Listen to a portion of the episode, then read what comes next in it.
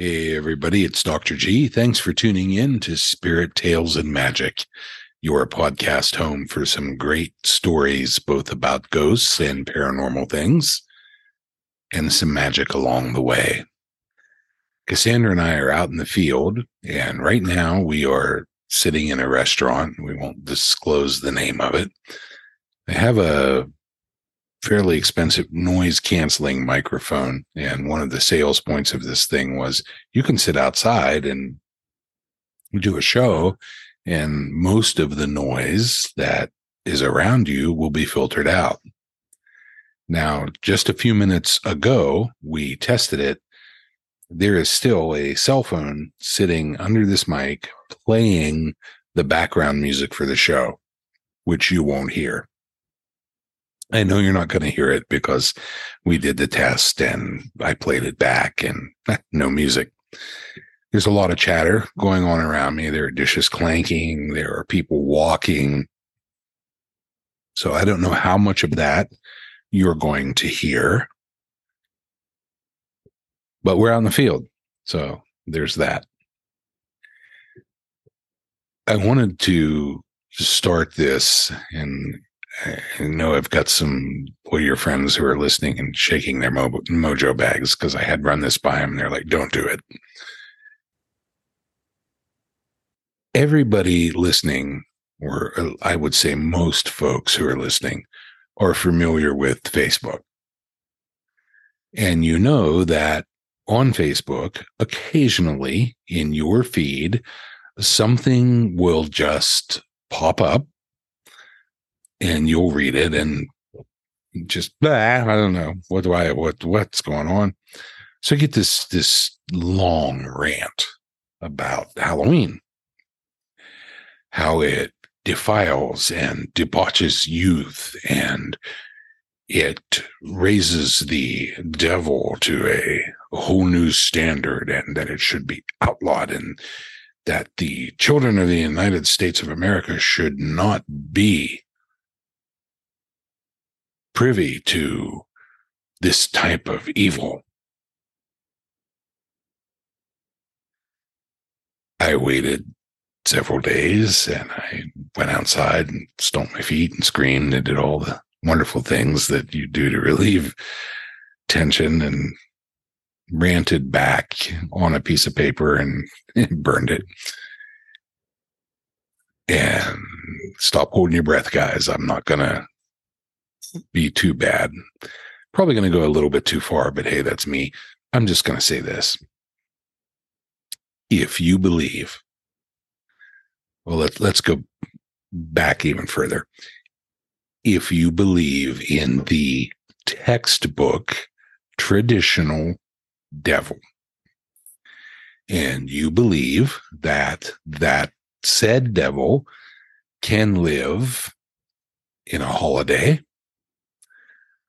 on a piece of vinyl or a piece of metal that has music recorded on it, or in a soap dish or a hairbrush or a type of automobile or a certain color of clothing.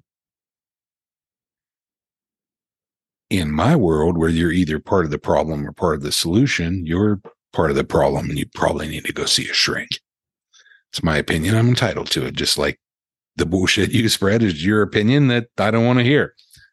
Okay, I'm done.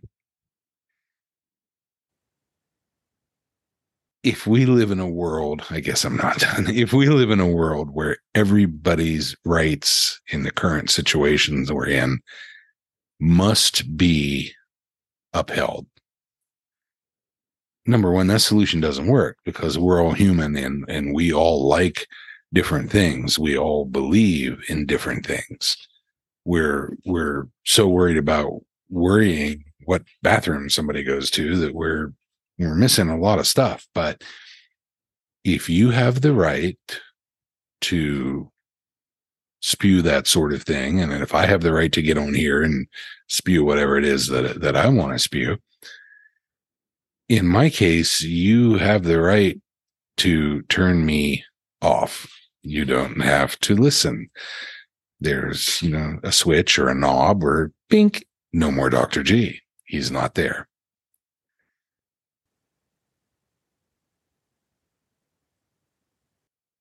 I try not to make you force you to believe anything that I believe. And all my filters are gone these days. Uh, someone said, "Don't don't say you're an old guy on the air." You know, it's like, well, if I told you I did magic for five and a half decades, I'm certainly not twelve. Although I will admit, sometimes I act like I am. So there's all that. So we're going to talk today about, uh, well, one more thing about Facebook, and it's because it leads into the show. You also are aware that occasionally you'll get asked questions like this particular question was in 1978, what type of automobile were you driving? So I answered, driving a Trans Am. And about half of uh, our listeners have sent emails and says, was it the Smokey and the Bandit Trans Am? No, it, it looked, it's that body style, but mine was gold metal flake with transparent brown over it with clear acrylic over that. It's a really sharp looking car, I thought. But I answered the question. I said, yeah, it was a Trans Am. And one of my friends from high school said, I remember that car. I was jealous. And I reminded her that she could have at any time ridden in that car. And I'm not going to mention this person's name because I, I don't want her to feel like, you know, she's been jumped. And um, I didn't check with her first before I did this. So we will keep her anonymous. But she was my first crush. And we absolutely never, ever became boyfriend and girlfriend. There was never any of that sort of thing that ever went on. But she is someone that I very much like to this day, that I deeply respect, and that I miss. Told you all that to tell you that this wonderful young lady rescues Dobermans, which leads us in to tonight. One of our other listeners who says, Doc, I want to tell you my story about my Doberman, but I really would like you to allow me to remain anonymous. And if you can't do that, can you just call me Dave? Yes, I'll just call you Dave. So back to the Dobermans. And I hope I don't mess this up. Like I said, we're out in a restaurant. I don't have a bunch of notes with me. But I believe the year was about 1880 when Carl I want to say Frederick Lewis or Louise, however you want to say it, Doberman began to breed this particular dog. Now, today, according to everything that I've looked at, the Dobermans are considered one of the finest protection dogs on the planet. They have a noble stature. They're incredibly smart eh, they have beautiful markings. And I believe the quote was these elegant qualities combined with a noble wedge shaped head and an easy athletic way of moving have earned Dobermans a reputation as the royalty in the canine community. It's pretty cool. So I started looking at urban legends and if you're a longtime listener of the podcast, or if you know me from beyond the podcast, you know that we have literally researched hundreds and thousands of urban legends. And uh, we're, we're currently on working on a book about urban legends, which is probably another year out. A woman goes out for an evening with her friends. She stays a little longer than she felt she should, and she misses her beloved dog. Upon her return, she's greeted by her beloved pet Doberman, but the dog is having difficulty breathing. It's taking labored breaths and sometimes choking. She's alarmed and immediately puts the dog in the car and rushes it to her veterinarian. The vet says that he's going to put the dog under some general anesthesia and try and remove the object or objects, or if there's no object, he's going to have to probably do a tracheotomy. But he believes that he can definitely save her life. But he wants the owner to go ahead and go home, and he will call her. So it's going to be a long and involved procedure. I promise you that I will do the best I can do. You know, this dog will live. I promise. She goes home she hears her phone ringing as she's approaching her door. She hurries to the phone, picks it up, and says, Is she all right? Is my dog okay? Now she recognizes the voice of the veterinarian who says, Get out, get out of the house immediately, drop the phone right now and run to the neighbors. Run to the neighbors, call the police, get out of your house, get out. And she can tell that something is definitely wrong in his voice. So she drops the phone and she doesn't run, but she walks rather quickly to the neighbors. After knocking on the door, she explains to the neighbor what's going on. She goes in and she calls 911 and the police come to the house.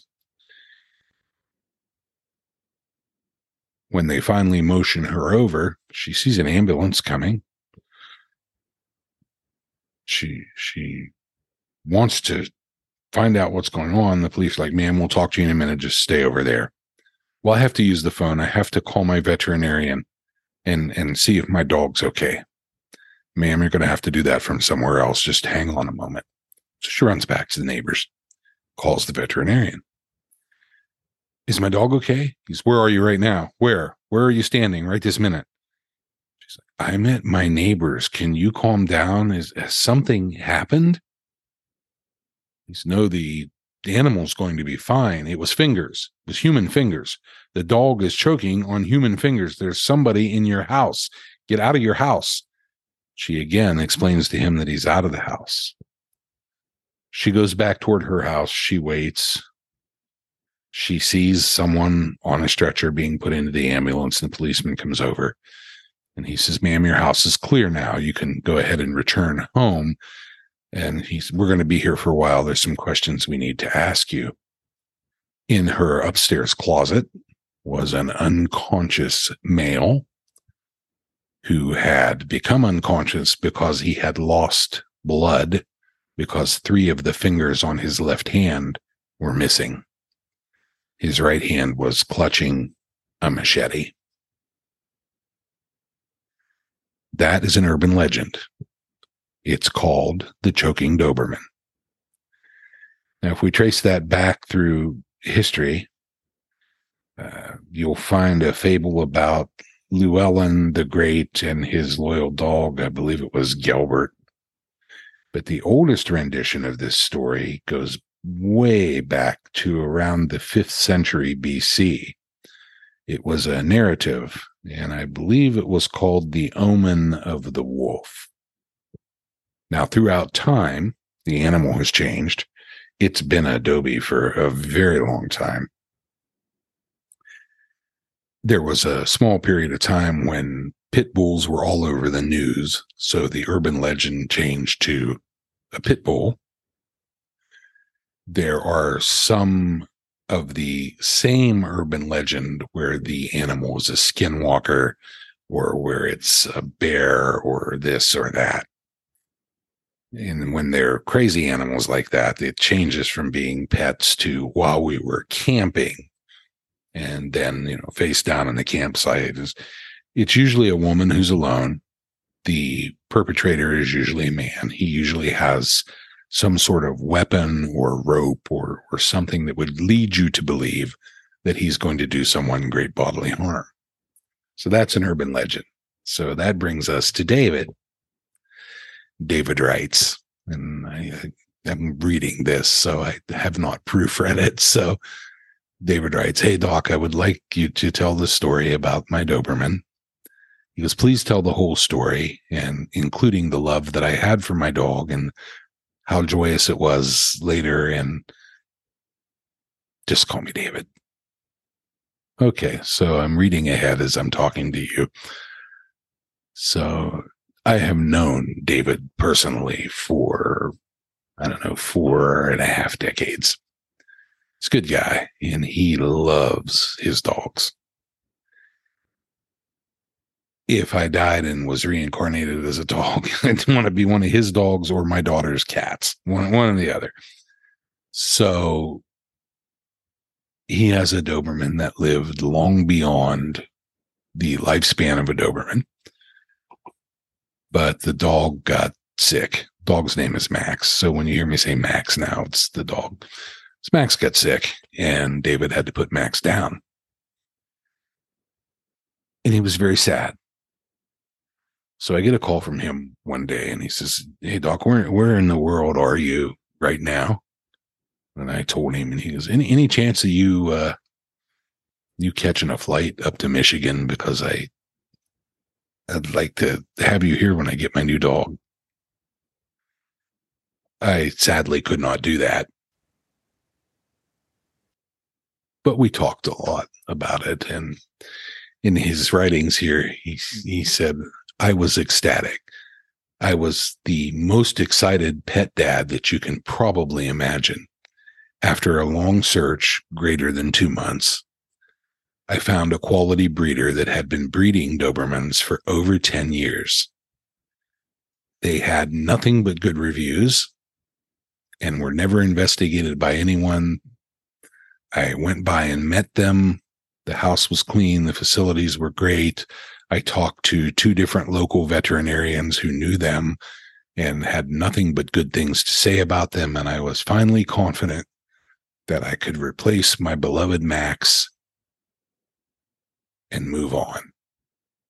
Which he does. He goes to buy the dog. he, he tells us that he, again, was like pet dad in heaven. So he played with a lot of, you know, his furry children and he, you know, he enjoyed himself. He said he was there for over two, maybe two and a half hours till he finally had picked the right dog. Uh, he calls me from there. That's not in the in the notes, but he actually called me from there and he says, uh, Hey, do you think it's bad if I name the dog Max? So why, why would you ask me that? he goes, Well, you know, because I know you and I know your history and I know about the psychology and everything that you, you know, I just, you think that's bad? I said, Let me tell you what I think. Life is short. And if that makes you happy, you do it. So Max it is he has brought this beautiful transport crate. And I've seen this crate, and if I were tiny, I would go sleep in it. It's it's amazing. So he spends some time. He gives the new dog his new name. The paperwork is is done, and he signs it. And they're going to send it in so it can be registered. And you know, Maximilian two is you know ready to go home and become a new member of David's house. And that's where we go back to the story. I couldn't wait to be home with my new Max. I was excited about showing him the entire house and explaining to him that it wasn't just my house, it was our house. And I turned the corner and there was a police car blocking the road. As I looked over toward the top of the police car, I could see my house and I could see that the door was open. I saw two more police cars, a police van, and an ambulance. I was worried that something terrible had happened. And after explaining to Maximilian, too, that he'd have to stay just for a moment, I turned off the car and a policeman came over and he said, Sir, I'm sorry, you can't park that there. We have an incident. We'd like you to turn around and go back out. I explained to the police officer that I lived there and that I wasn't going anywhere. The police officer says, Oh, so this is your house? Yes, sir, it is. It's my house. What do you have in the crate there, sir? Well, this is my new Doberman, Maximilian. Uh huh. I see. And where's your old Doberman? Now, David says, You know, I didn't appreciate that line of questioning. So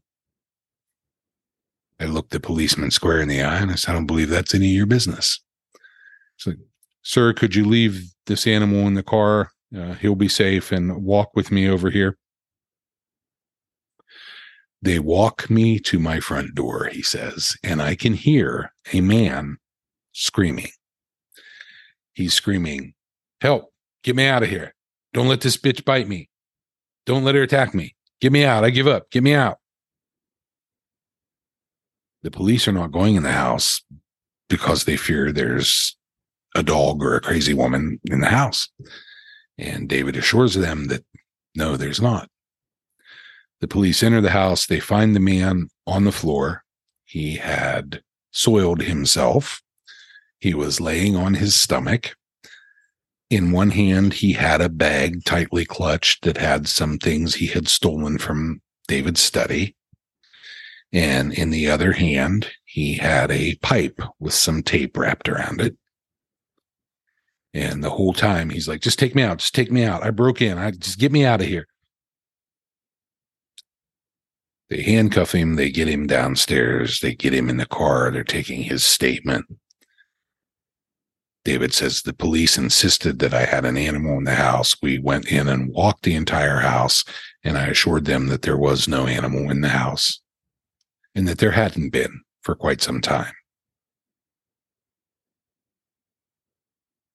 The burglar heard the sound of a snarling, attacking Doberman. It scared him so bad that he soiled himself and laid proned out on the floor in fear of his life, screaming. The neighbors heard him and called the police. A snarling, attacking Doberman who had passed on a month or two prior to the incident. David says there have been no other incidents in the house. Maximilian 2 and I are enjoying a great life. And we have a picture of Maximilian 1 up on the wall, right above the picture of Maximilian 2. I don't know what the man heard that night, but I would like to think that Max was protecting me from beyond. That's not an urban legend. That's a story from David. Known David a very long time. That uh, that incident actually happened. I have put a tiny bit of research into it. And the statement of the police say, yes, there was an attacking dog that he heard, and he said it he could feel the snarling and the barking behind him. So he played dead and hoped that the dog would not tear him up. What's your paranormal pet story? Do you have one? I'd love to hear it. Are also going to mention that October for us is is a crazy, crazy month. And one of our other listeners writes in and uh, this is Jeremy. And he says, Hey, Doc, my wife and I have renamed October as Doctober. Are you going to do the 30 days of podcasts that end in a show like you did last year? In answer to that, we're going to try. But like I said, October is our crazy, crazy, crazy month. And I love that whole Doctober thing. That's that's yummy. I'm probably going to use that. We will try and do all those podcasts. Also in October is my high school class reunion. And I really, really wanted to go to that, but I'm really not going to be able to break away. We're going to work 100 hours a week in October straight through with probably not a break. So if there was one month of the entire scale of the year that I couldn't find five minutes of freedom in. Trust me, it's October. But I want to wish everybody at the reunion well. I know some of the folks do listen to the podcast Guys, girls, I would love to be there. And I miss a great deal of you. But I'm just not going to be able this time to make it. I hope you are all well. And hey, I know for sure because of where you grew up, you have a lot of paranormal stories, and I would sure like to hear them. At some point, I would love to run into most of my listeners. I hope you come to a show or I see you in person at some other event or at a book signing or at any of the other hundreds of things that we do. Send me your paranormal stories, please. Help us spread the word. Download those episodes and get your friends to do the same. And as we always say, remember, there is indeed a world unseen, a world that exists all around us, all the time. And every now and then, for whatever reason, we catch a glimpse of it and the dead get in. We'll talk to you probably tomorrow. And until we see you in person, my friends, we'll see you inside your mind. Good night for now.